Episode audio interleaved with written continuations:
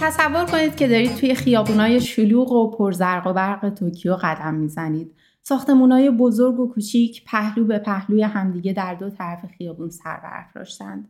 آدمای شیک و اتو کشیده که با عجله از این ور به اون ور میرن.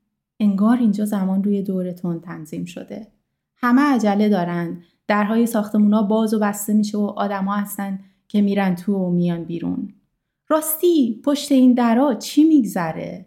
بیا خیال کنیم پشت هر دری یه دنیای جدیده، یه دنیای پر از هزاران فرصت، هزاران امکان.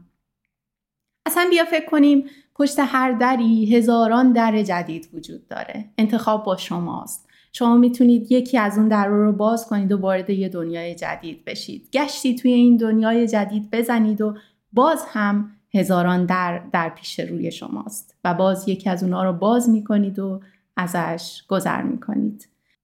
میدونید اصلا انگار این ساختمونا همه به هم وصلن. انگار با گذر کردن از چند تا در یهو ممکنه از اون ور شهر سر در بیاری. انگار اینجا یه شهر جادوه، یه شهر پر از در، پر از امکان، پر از فرصت، پر از پتانسیل. سلام، امیدوارم حالتون خوب باشه. من سالار هستم و این 4مین قسمت از هرسکسته. تو این قسمت قراره در مورد چشمانداز سال 2024 و چیزهایی که به نظر میرسه در دنیای تکنولوژی اتفاق بیفته صحبت کنیم. اما قبل از هر چیز میخوام ازتون تشکر کنم به خاطر فیدبک هایی که به من دادید روی 3 تا اپیزود قبلی و استقبالی که ازشون کردید. اینها به من امید و انگیزه بیشتری میده برای ادامه دادن این راه و حتما خوشحال میشم از شنیدن نظراتتون.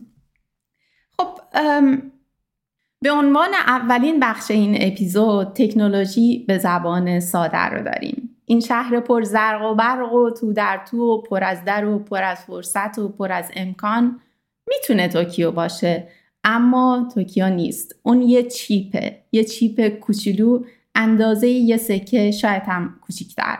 بله درست حد زدید، انتخابم برای این قسمت چیپ هست که ممکنه زیاد اسمش رو شنیده باشید ولی هیچ ایده‌ای نداشته باشید که این چیپ که سنگ بنای صنعت دیجیتال هست چیه. اینجا در مورد چیپ‌های دیجیتال صحبت می‌کنم، اما چیپ‌ها میتونن آنالوگ یا میکس سیگنال هم باشن. حتما میدونید که صنعت دیجیتال یعنی صنعت 0 و 1 ها. عدد دیگه ای معنی نداره. همه اطلاعات به رشته ای از 0 و 1 ها ترجمه میشن. توی اون شهر بزرگ و شلوغ و تو در تو اگه یه در باز باشه یعنی 1، اگه اون در بسته باشه یعنی 0. اسم علمی هر کدوم از اون درها یه ترانزیستوره. پس حالا میتونیم قصه رو یه جور دیگه تعریف کنیم. میتونیم بگیم که یه تو در تو داریم به اسم چیپ و شما یه سیگنال الکتریکی هستید که دارید اون تو قدم میزنید. ترانزیستورها مثل درهایی میمونن که میتونن پیش پای شما باز و بسته بشن و به شما امکان رفتن به جاهای مختلف رو بدن. چندین دهه قبل یعنی اولین نسل‌های ترانزیستورها مثل دروازه‌های قلعه‌های قدیمی بودند. درهای بزرگ و سنگینی که برای تکون دادن هر کدومشون زور بازوی قوی ترین آدم ها لازم بود. باز و بسته کردن هر کدوم از اونها به کلی وقت نیاز داشت. بعدم مگه هر شهری، هر قلعه‌ای چند تا در داشت؟ 1، 2 تا، 3 تا؟ نه اصلا بگو 10 تا. اونقدی نبود که هیجان ایجاد کنه برای این تو در توی قصه ما. اما کم کم یه سری مهندس پیدا شدن و گفتن که بیایم ترانزیستورها یا درهای بهتری رو اختراع کنیم. درهایی که کوچیکتر و سبکتر باشن، باز و بسته کردنشون آسان‌تر باشه، به انرژی کمتری نیاز داشته باشه. یه چیز دیگه هم که اهمیت داشت این بود که در وقتی بازه قشنگ تا آخر باز باشه، وقتی هم که بسته است خوب محکم بسته باشه، جوری که مولا درزش نره. الان 50-60 ساله که کار مهندسا همینه. هی دارن درای بهتر و بهتری رو اختراع میکنن. کلی هم ایده‌های جذاب و جالب داشتن و هنوزم مهندسای زیادی دارن روی طراحی این درا کار میکنن. مثلا یه سری اومدن گفتن اصلا چرا در عمودی باشه؟ خب بیایم در افقی بسازیم. یا اصلا چرا مستطیل باشه؟ مثلا دایره نباشه. یه سری اومدن گفتن که آقا اصلا جنس دره که مهمه. توی آلیاژی که برای در استفاده شده باید بیایم از یه سری عناصر دیگه استفاده کنیم که در واقع درهای بهتری رو بتونیم بسازیم. عناصر اینجا مهمتر هستن، ترکیب یا جنس در مهمتر هست. یه سریام همین اواخر اومدن گفتن آقا اصلا چجوری مثلا اتوبوس دو طبقه داریم، ساختمون دو طبقه داریم، خب در دو طبقه هم میتونیم داشته باشیم، بیایم درای دو طبقه بسازیم، که خب ایده جالبی هم بود. یه سری هم اومدن گفتن که خانم جون چیکار در داری اصلا، بیا یه فکری به حال دیوار بکن. دیوار نزدیک در اصلا مهمتر هم هست، باید تمرکز رو بذاریم روی اون. اصلا از قدیم همینو گفتن دیگه، گفتن که به در میگیم که دیوار بشنوه، یعنی که دیوار مهمتره. بالاخره بحث ها متفاوته، دیدگاه ها متفاوته. اگه کنجکاوید که بدونید قیافه این درها چه شکلیه و به مرور زمان قیافهشون چجوری تغییر کرده، یه نمودار میذارم میتونید توی اون ببینید که به مرور زمان چه تغییراتی از لحاظ ظاهری این درها یا ترانزیستورها پیدا کردن. خلاصه سرتون رو درد نیارم، لب به کلام اینه که اگه توی این شهر تو در تو که ما اسمشو گذاشتیم چیپ بتونیم از درای کوچیکتر و بهتری استفاده کنیم، معنیش اینه که میتونیم این تو در تو رو معماریش رو پیچیده‌تر و در نتیجه جذابتر بکنیم. یادتونه توی قسمت دوم در مورد چیپ‌های 14 نانومتر و 7 و 5 و 3 نانومتر و جنگی که بین آمریکا و چین سر این مباحث هست صحبت کردیم. این عددا در واقع به اندازه این درها یا ترانزیستورها اشاره دارن. و الان بزرگترین قدرت‌های دنیا اونایی هستن که بتونن درهای کوچکتری رو بسازن، درهایی که همین که شما اراده کنید به سرعت برق و باد باز و بسته بشن، درهایی که سبک باشن، استکاک کمی داشته باشن و در نتیجه انرژی کمی رو برای باز و بسته کردنشون مصرف کنید. برگ برنده در دست کساییه که به تکنولوژی ساخت چنین درها یا ترانزیستورهای دسترسی دارن. در نتیجه میتونن یه چیپی رو بسازن که توانمندتره، پردازش‌های پیچیده‌تری رو میتونه سریعتر انجام بده که میتونه توی لپتاپ، گوشی، ماشین، تلویزیون، رادار، مودم و هوش مصنوعی بهتری تولید کنه و چرخ صنعت دیجیتال رو بچرخونه. از تکنولوژی ساخت این درها صحبت کردیم. برای اینکه اهمیت موضوع رو یه خورده بیشتر درک کنید یه مثال میخوام بزنم. مثلا بیایم فرض کنیم که برای ساخت هر کدوم از این درها 1 ثانیه زمان لازمه.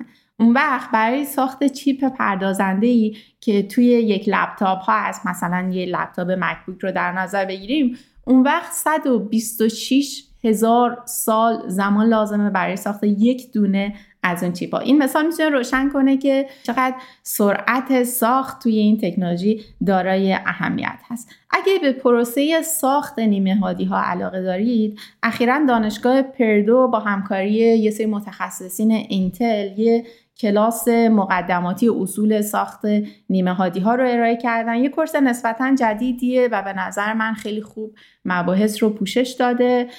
توی توضیحات این اپیزود براتون لینکش رو میذارم، اگه احیانا علاقه‌مند بودید میتونید که رجیستر کنید و اون کورس رو بگذرونید. خب به این ترتیب میرسیم به انتهای بخش تک به زبان ساده. اما مبحث اصلی که در این اپیزود میخوایم راجع بهش صحبت کنیم چشمانداز تکنولوژی در سال 2024 هست. این که به نظر من میاد که ترندها چی باشن، انتظار این که توی این سال چه اخباری رو از دنیای تکنولوژی بشنویم و زندگیمون قراره به چه سمتی تغییر کنه. قبلا گفتم بازم میگم که درسته که تکنولوژی وسایل جدیدی رو وارد زندگی ما میکنه، اما مهمتر از اون یه سبک زندگی جدیدیه که برای ما برمغان میاره که اتفاقا هم خیلی سریعتر از اون چیزی که فکر میکنیم میاد و وسط زندگیمون جا خوش میکنه. به خاطر همین هم بیش از اونی که اهمیت داشته باشه که این تکنولوژی چه وسیله‌ای رو میاره و یا این وسیله خوبه، بعد این سازنده وسیله بهتری رو میسازه یا نمیسازه، اصلا پرداختن به اینها مهم اینه که ترندها رو ببینیم. این ترندها هستن که سبک زندگی ما رو تغییر میدن، نه یک وسیله و دو وسیله. در اینجا من میخوام از 5 تا ترند اساسی که فکر میکنم توی سال 2024 بیشتر ازشون خواهیم شنید و اثراتشون رو خواهیم دید صحبت کنم.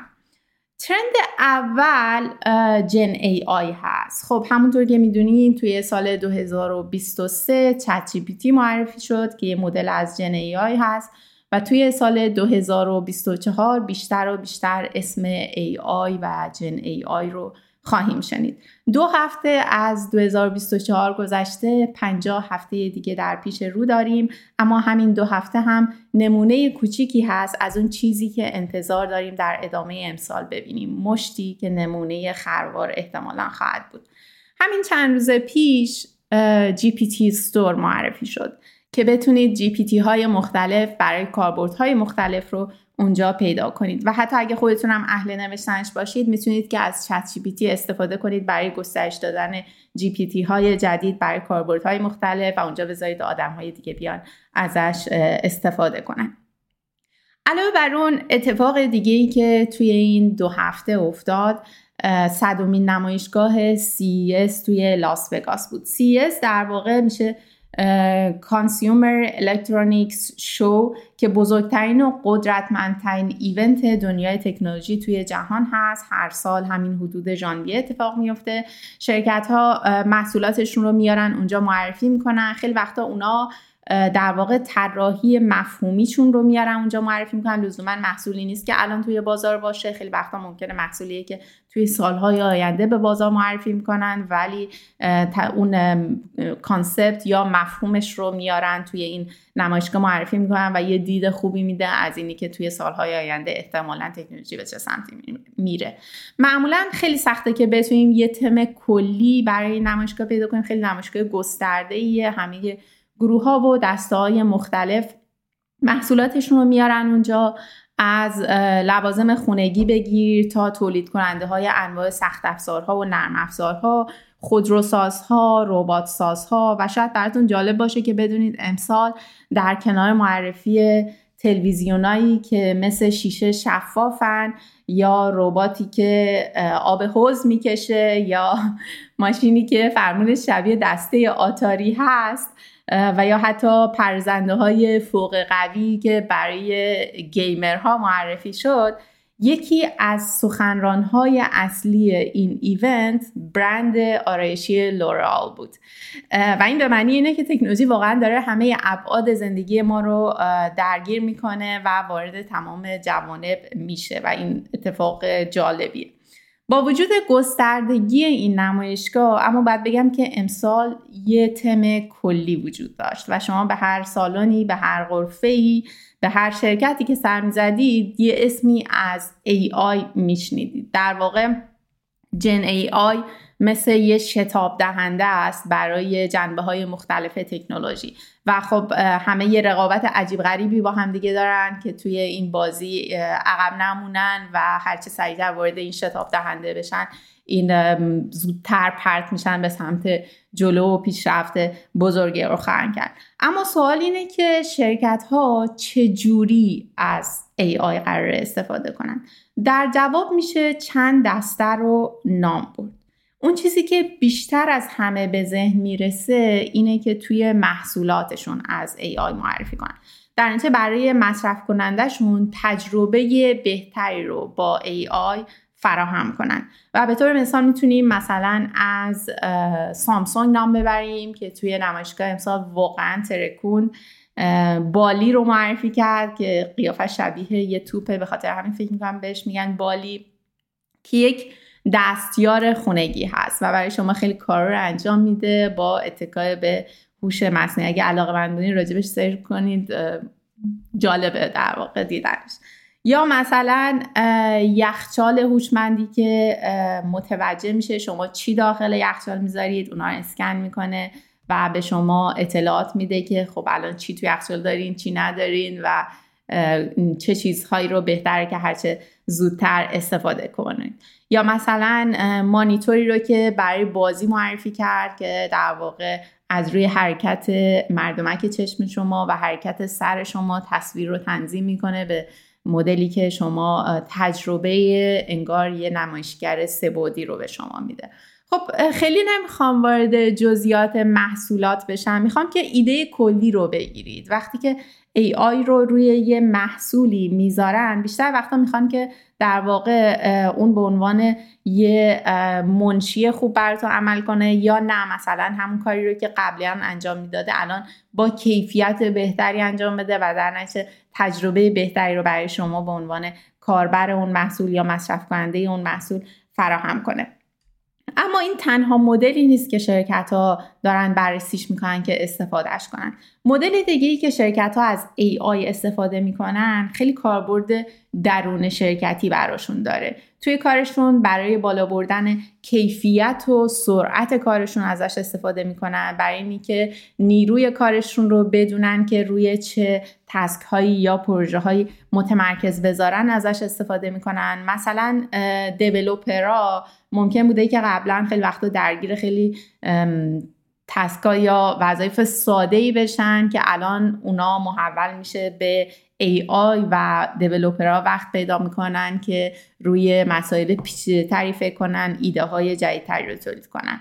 یا همینطور در مورد دیتا آنالیستا یا حتی دیتا ساینتیستا، اونا هم قبلا ممکن بوده که برای کار کردن با دیتا خیلی مراحل تکراری رو روی دیتا قبلا انجام میدادن تا به یه مرحله برسن که حالا میخوان کار جدیدی انجام بدن. الان اون قسمت ها رو میتونن که به AI بسپرن و به این ترتیب دیتا آنالیست‌ها وقت میکنن که کارهای پیچیده‌تر و مهمتری رو به عهده بگیرن. اما دغدغه‌ای که در این مورد برای شرکت‌ها وجود داره اینه که اطلاعات یا دیتا سرمایه شرکت هستن، معمولا اطلاعات محرمانه‌ای هستن. استفاده از مدل‌های هوش مصنوعی رایج خطر نشت اطلاعات رو در پی خواهد داشت و یا حتی مهمتر از اون خطر نشت IP، intellectual property یا حق مالکیت معنوی رو ممکنه که در پی داشته باشه. در واقع خیلی این بحث مهمی هست برای اینی که اینا واقعا دارایی شرکت ها حساب میشن. برای اینکه یه خورده بدونیم چقدر این اهمیت داره، یه مثال براتون میزنم. شاید شنیده باشید ماجرای منع فروش 2 تا از مدل ساعت‌های خیلی جدید اپل رو توی بازار آمریکا، و این در پی شکایتی بود که آقای کیانی از شرکت اپل کرده بود و گفته بود یکی از سنسورهایی که اونا توی این ساعت‌های مدل‌های جدیدشون استفاده کردن در مالکیت معنوی شرکت من بوده. خلاصه میخوام بگم که این موضوع مهمیه و شرکت‌ها بهش حساسن. با توجه به تمام این حساسیت‌ها و خطرایی که وجود داره، احتمالاً ما توی سال 2024 بیشتر خواهیم دید که شرکت‌ها مدل‌های خودشون رو از مدل‌های در واقع هوش مصنوعی خودشون رو گسترش میدن. علاوه بر اون به دلیل تمام این خطرایی که وجود داره که حول AI که احتمالاً زیاد ممکنه شنیده باشید، احتمالاً در طول سال 2024 ما بیشتر قانون‌هایی رو خواهیم دید که حول این قضیه وضع میشه برای کنترل اوضاع.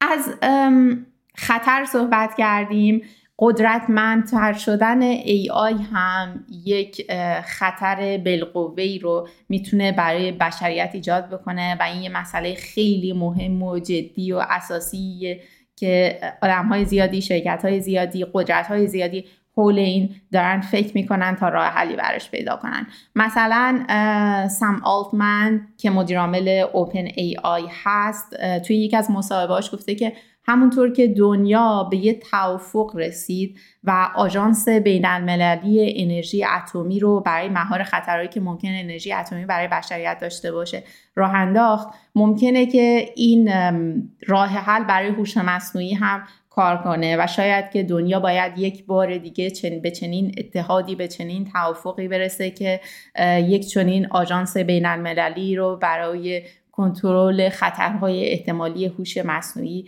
به راه بندازه، که خب اصلا یه ایده خیلی متفاوتیه. خب اینجا ترند اول که جن‌آی بود رو ببندیم و بریم وارد ترند دوم بشیم که یه ربطی هم به بحث قبلی داره. ترند دوم به نظر من تأثیر تکنولوژی بر سیاست هست. تکنولوژی داره قویتر و قویتر میشه و تا یه جایی سیاست میتونست تکنولوژی رو محدود کنه، اما به نظر میرسه که الان دیگه تکنولوژی میتونه بر سیاست تأثیر بذاره و سر میز سیاست همیشه یک در واقع سخنگوی قدرتمندی مثل تکنولوژی وجود داره که نمیشه نادیدش گرفت. همونجور که توی قسمت دومم اشاره کردیم، این داستان اونقدر بزرگه که حتی میگن که جنگ سرد میان آمریکا و چین از نوع جنگ AI و جنگ نیمه هادی هست که عملا میشه جنگ تکنولوژی. تا به اینجای داستان سیاستمدارا از ابزارهای خودشون مثل تحریم استفاده کردن برای محدود کردن طرف مقابلشون، اما الان به نظر میرسه که شرکت‌های بزرگ عرصه تکنولوژی دارن یه سری راه حل برای خودشون پیدا می‌کنن برای دور زدن این تحریم‌ها، چون که برای اونا واقعاً اون چیزی که اهمیت داره مارکت خودشونه و پیشرفت تکنولوژی هست که برای شرکت‌ها اهمیت داره و اونقدر که برای سیاستمدارا جنگ قدرت مهمه، شاید که برای شرکت‌های بزرگ عرصه تکنولوژی اونقدر اهمیت نداشته باشه. اگه بخوام یه مثالی ازش بزنیم، مثلا انویدیا که خب حتما اسمش رو خیلی زیاد در کنار چت جی پی تی و در کنار ای آی شنیدید، انویدیا نمیتونه از 20% مارکت خودش که توی چین هست چشم‌پوشی کنه. خیلی واضحه، هیچ شرکتی نمیتونه از 20% مارکت خودش چشم‌پوشی کنه. در نتیجه همین اخیراً اومده یه دونه چیپ ای آی مختص چین طراحی کرده که حالا مثلا تحریم هایی هم که آمریکا روی چین گذاشته مثلا خیلی با اونا تداخل نداشته باشه، اما جالبه که بدونید که چینی ها هم خیلی از اون استقبال نکردن و گفتن که اون اندازه‌ای که ما می‌خوایم این چیپ سریع نیست و راه حل خودشونو داشتن، به جاش ترجیح دادن که از جی پی یو های همین شرکت انویدیا که برای بازی‌های کامپیوتری و صنعت گیمینگ تولید شده، اونا تصمیم گرفتن که از اینا برای ای آی استفاده کنن که ظاهراً هم داره خوب جواب میده و انویدیا هم هیچ مشکلی نداره با فروش اینها به چین. یا مثلا یه مثال دیگه بخوایم بزنیم از این دور زدن تحریم ها، اینه که پردازنده های 5 نانومتری که توی لپتاپ های چینی پیدا شده وقتی ته داستان رو گرفتن رسیدن به TSMC. لب کلام اینه که تکنولوژی داره راه خودش رو پیدا میکنه و پیش میره و این سیاسته که گاهی باید یه سری انعطاف داشته باشه و همگام با تکنولوژی پیش بره.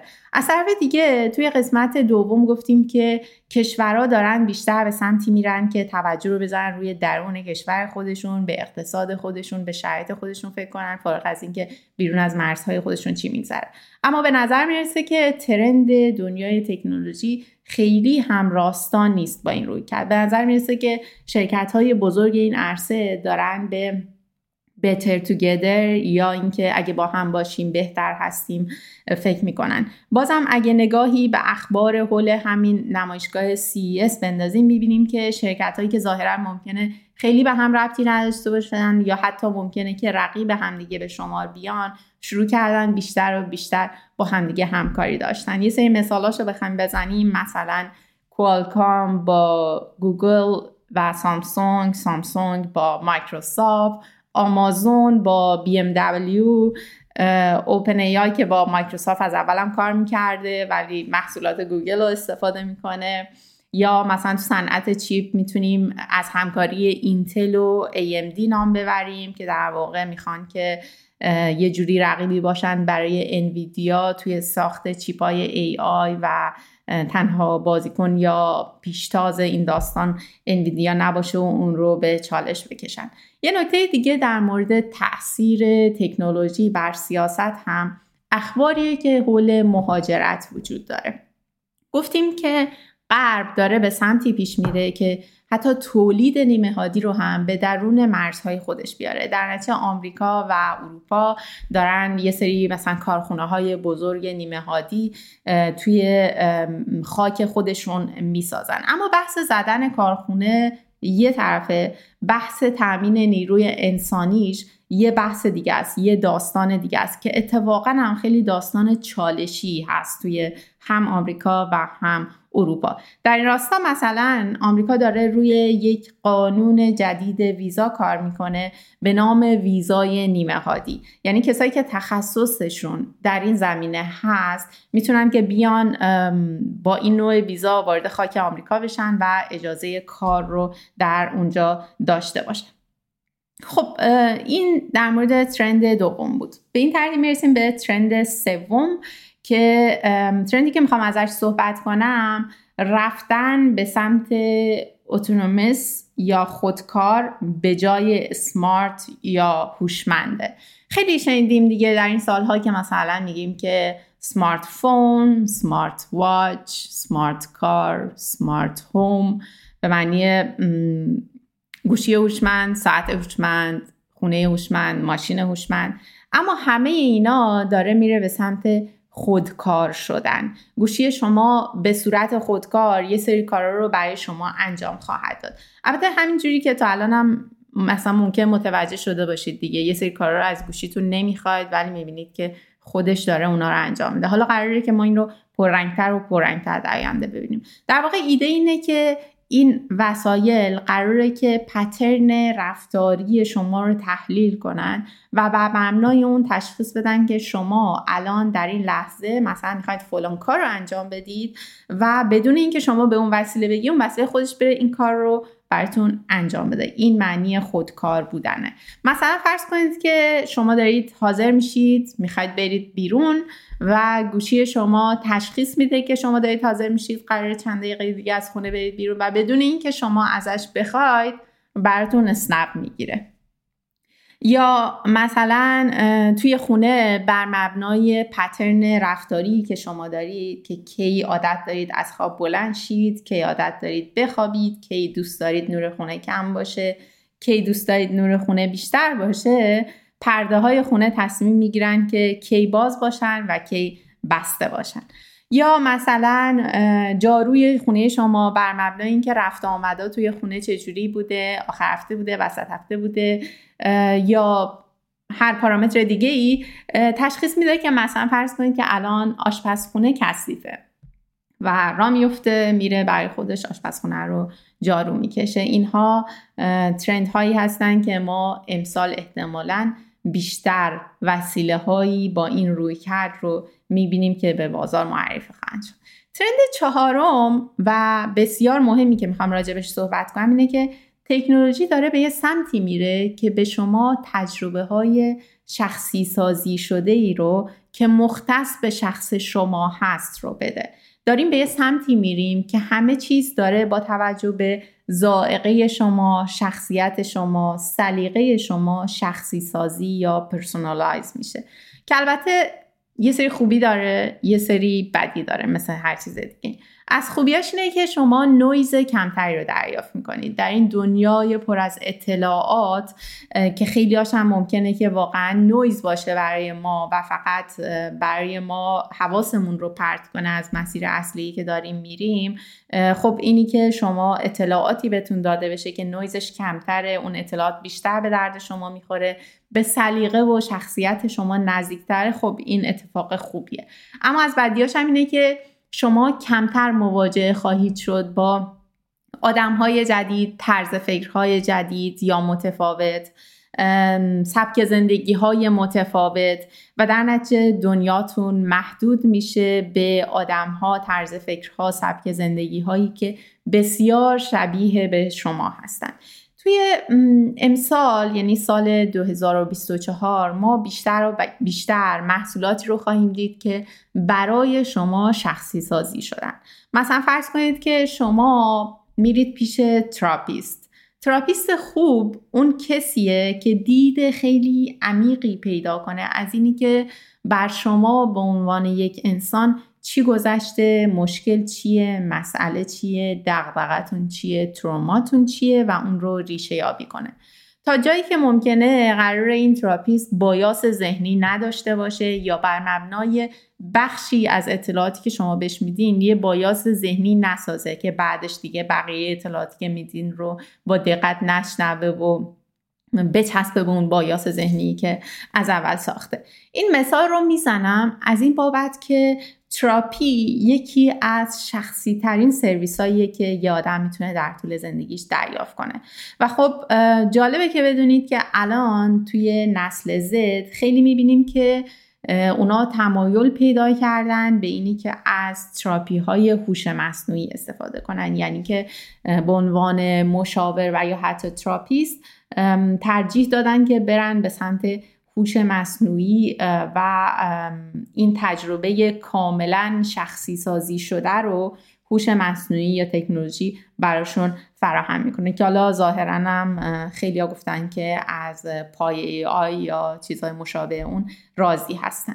یا مثلا فرض کنید که شما میخواین که یه کتاب صوتی گوش کنید، شما میتونید انتخاب کنید که اون کتاب رو با صدای چه کسی بشنوید. حالا میتونید یه شخصیت انتخاب کنید یا اصلا یه تم صدا و لحن انتخاب کنید و بگین که من میخوام این کتاب رو با این صدا و با این لحن بشنوم. در نتیجه اون برای شما شخصی سازی میشه، یه تجربه شخصی برای شما میشه که لزوما برای بقیه آدما ممکنه که این نباشه.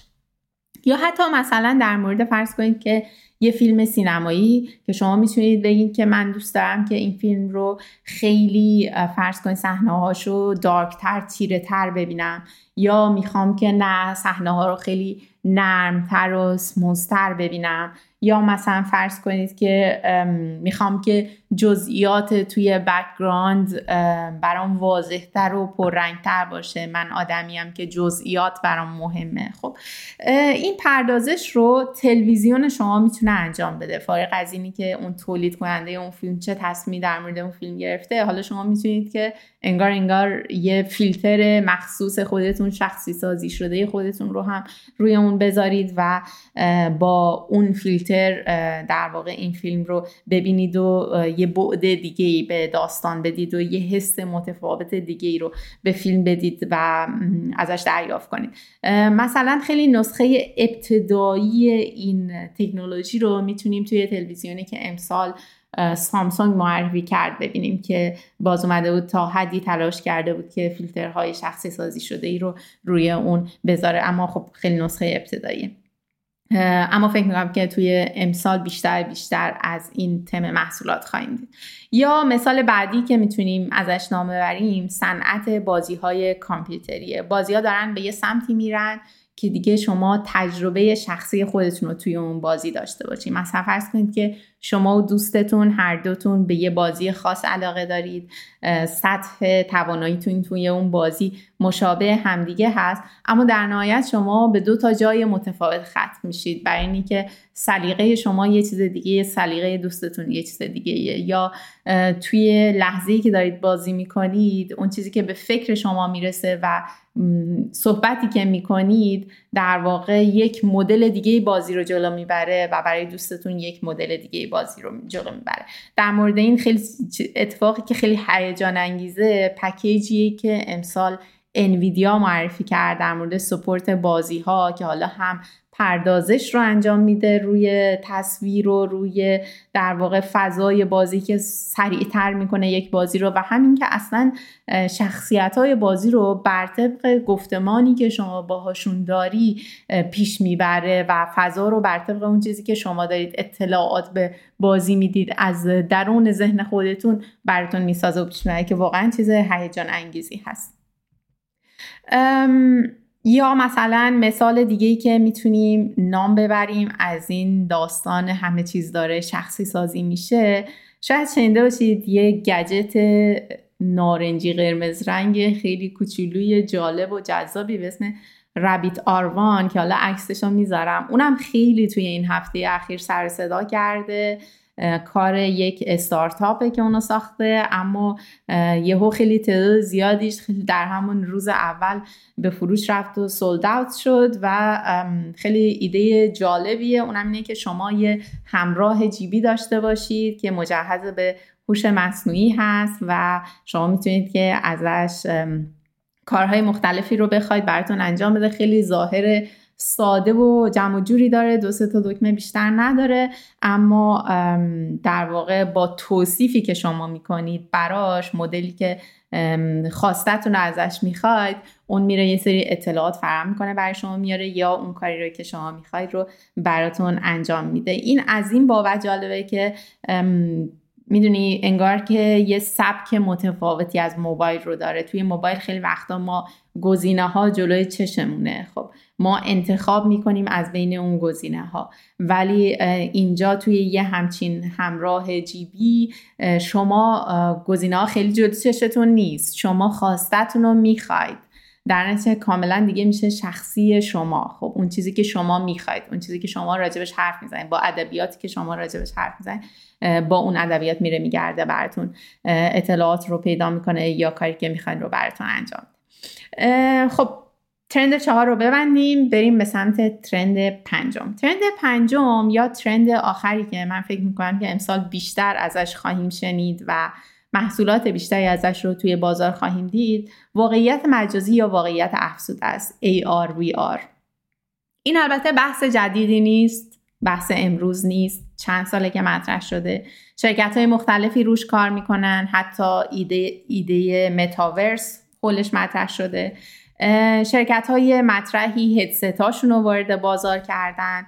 مثلا از بین اونا میتونیم به هدست متا اشاره کنیم که فکر می‌کنم 2-3 سال پیش وارد بازار کردش و خیلی یهو سر صدا کرد اون موقعی که اومد توی بازار، ولی در نهایت خیلی آدما ازش استفاده نکردن. حتی آدمایی که اونو خریدن باز در طولانی مدت خیلی استفاده آنچنانی ازش نکردن. خلاصه این که این تکنولوژی اونقدری که اولش وایب داشت نتونست خیلی جایی رو توی این اکوسیستم پیدا کنه. اما سوال اساسی اینه که چرا اونقدری که از انتظار میرفت ازش استقبال نشد؟ بذارید برای جواب دادن به این سوال برگردیم به یه خورده عقب‌تر، برگردیم به یه تجربه‌ای که قابل لمس‌تر باشه برامون. تصور کنید وقتی که تلفن وارد زندگی ما شد، اولش گوشی و دهنی دو تا چیز متفاوت بودن. خب شما با دو تا دست یکی گوشی و یکی دهنی رو نگه می‌داشت. بعد مدت اینا تبدیل شدن به یک جسم که حالا نزدیک صورتتون نگه می‌داشتی، ولی با یه سیم دراز به یه شماره گیر وصل بود. بعد مدت اون شماره گیر هم اومد توی همین پکیج قرار گرفت و حالا شما همه این پکیج گوشی و دهنی و شمارگی رو همه اینا رو نزدیک صورتتون نگه می‌داشتید و صحبت می‌کردید. اما به مرور زمان ما عادت کردیم که با هدفون و هدست بیشتر صحبت کنیم، دیگه قرار نبود که این رو نزدیک گوشمون، نزدیک صورتمون نگه داریم. خب اما الان امروز روز خیلی هم عادت داریم که تماس تصویری داشته باشیم. حالا اون هدست هدفونه تو گوشمونه، یه چیز هم تو دستمونه، جلو چشمونه، داریم نگاه میکنیم به این صفحه. اما قدم بعدی اینه که این هم حذف خواهد شد و ما دیگه با کسی که داریم صحبت میکنیم هولوگرامش رو میبینیم یا تصویر سه‌بعدی اون آدم رو جلومون خواهیم دید و باهاش صحبت خواهیم کرد. میخوام بگم که این پله به پله اتفاق افتاد و برای اینکه هر پله‌ای رو جلو بره و ما وفق پیدا کنیم با این سیستمه، با این سبک ارتباط برقرار کردنه، کلی تکنولوژی اومد به هم پیوست و این رو هل داد به جلو. این مرحله به مرحله جلو رفتنه چیز مهمیه، هم از بابت اینکه تیکه‌های مختلف تکنولوژی به اندازه کافی گسترش پیدا کنن، کنار همدیگه قرار بگیرن، و همین که ما به عنوان آدم‌ها بتونیم این رو توی سبک زندگیمون بپذیریم، واردش کنیم و ازش استفاده بکنیم. یعنی میخوام بگم که درسته که این هدست‌های VR AR چندین سال پیش معرفی شدن، این تکنولوژی معرفی شد، پولش صحبت زیاد شد، وایبش زیاد بود، ولی عملا انگار که اونقدری که لازم بود همه جنبه‌های تکنولوژیک با همدیگه جلو نرفته بودن، یا اونقدری که لازم بود این تکنولوژی راحت و دم دستی و قابل استفاده برای آدم‌ها نبود که بیارنش توی فرهنگ استفاده از تکنولوژیشون. به خاطر همین خیلی پذیرفته نشد توسط عموم جامعه. حتی مثلا در یه برهه‌ای اومدن گفتن این برای گیمرها خوبه. خب گیمرها اینو بزنن روی صورتشون، روی سرشون، روی چششون و اینجوری یه حس متفاوتی از اون گیم رو داشته باشن، ولی در نهایت ظاهرا گیمرها هم ترجیح دادن که روی تلویزیون یا روی مانیتورشون گیم رو داشته باشن و اونها هم حتی خیلی از این هدست ها استفاده نکنن. در عمل میشه گفت که اگه یه جمع‌بندی بخوای بکنیم اینه که این تکنولوژی خیلی زود به بازار معرفی شد، هنوز زمانش نبود که معرفی بشه. اما الان در این برهه در سال 2024 به نظر میرسه که زمان مناسبی باشه برای جلو بردن این تکنولوژی، معرفی دوباره اون و جا انداختنش توی فرهنگ استفاده ما از تکنولوژی. کمتر از یه ماه دیگه اپل هدست ویژن پرو خودش رو وارد بازار خواهد کرد که در واقع هدست AR/VR هست. پیش بینی میشه که خیلی ازش استقبال بشه، برخلاف این قیمت خیلی گرونی داره، اما راه رو باز خواهد کرد برای جا انداختن فرهنگ استفاده از این تکنولوژی در میان عموم جامعه. میگم راه رو باز میکنه برای اینکه این راه برای باز شدن به یه غولی مثل اپل نیاز داره واقعا، که الان نکته در مورد اپل اینه که توی دنیا کلی کاربر فعال داره، کلی دیوایس یا وسیله هایی داره که این هدست میتونه وارد اون مجموعه بشه، میتونه با گوشی شما، با آیپد شما، با در واقع لپتاپ مک شما ارتباط برقرار کنه، با اپل واچ شما ارتباط برقرار کنه و خب انگار که یک تا قرار نیست بره توی بازار، میره وارد یه پکیجی میشه که از قبل اون وجود داشته و این نه تنها در مورد دیوایساش هست بلکه در مورد سیستم عاملش هم هست. در واقع اپل که iOS رو داره یک عالمه اپی داره که برای iOS دیولپ شدن، در اینچه برای این هدسته اون پایه رو داره. قرار نیست که از صفر شروع کنه حالا دیولپرها بیان براش اپ تولید کنن، نه عملا اون اپا خیلیاش وجود داره یا انگیزه برای تولید اپای جدید روی iOS هم بالا هست. خلاصه با این شرایط به نظر میرسه که توی سال 2024 بیشتر و بیشتر محصولات مرتبط با واقعیت مجازی یا AR VR رو خواهیم دید. در این زمینه یه خبر جالب دیگه هم که وجود داره اینه که کوالکام هم اخیراً از چیپ AR/VR خودش رو نمایی کرده که ظاهراً قراره که مشتریش سامسونگ و گوگل باشن که اینا هم خب شرکت‌های قدر بزرگی هستن و قراره که هدست‌های خودشون رو به زودی به بازار بدن که مجهز به این چیپ‌های پردازنده AR/VR شرکت کوالکام هستن. خب به این ترتیب میرسیم به انتهای این اپیزود و کم کم جمع کنیم داستان رو. من سالار بودم و این 4مین قسمت هرس‌کست بود که از کنج آفیس خونگیم براتون به ارمغان آوردم. در آخر به شیوه فردوسی امیدم چنان است بر بی نیاز که بینم شما را همه شاد باز. خدا نگهدار.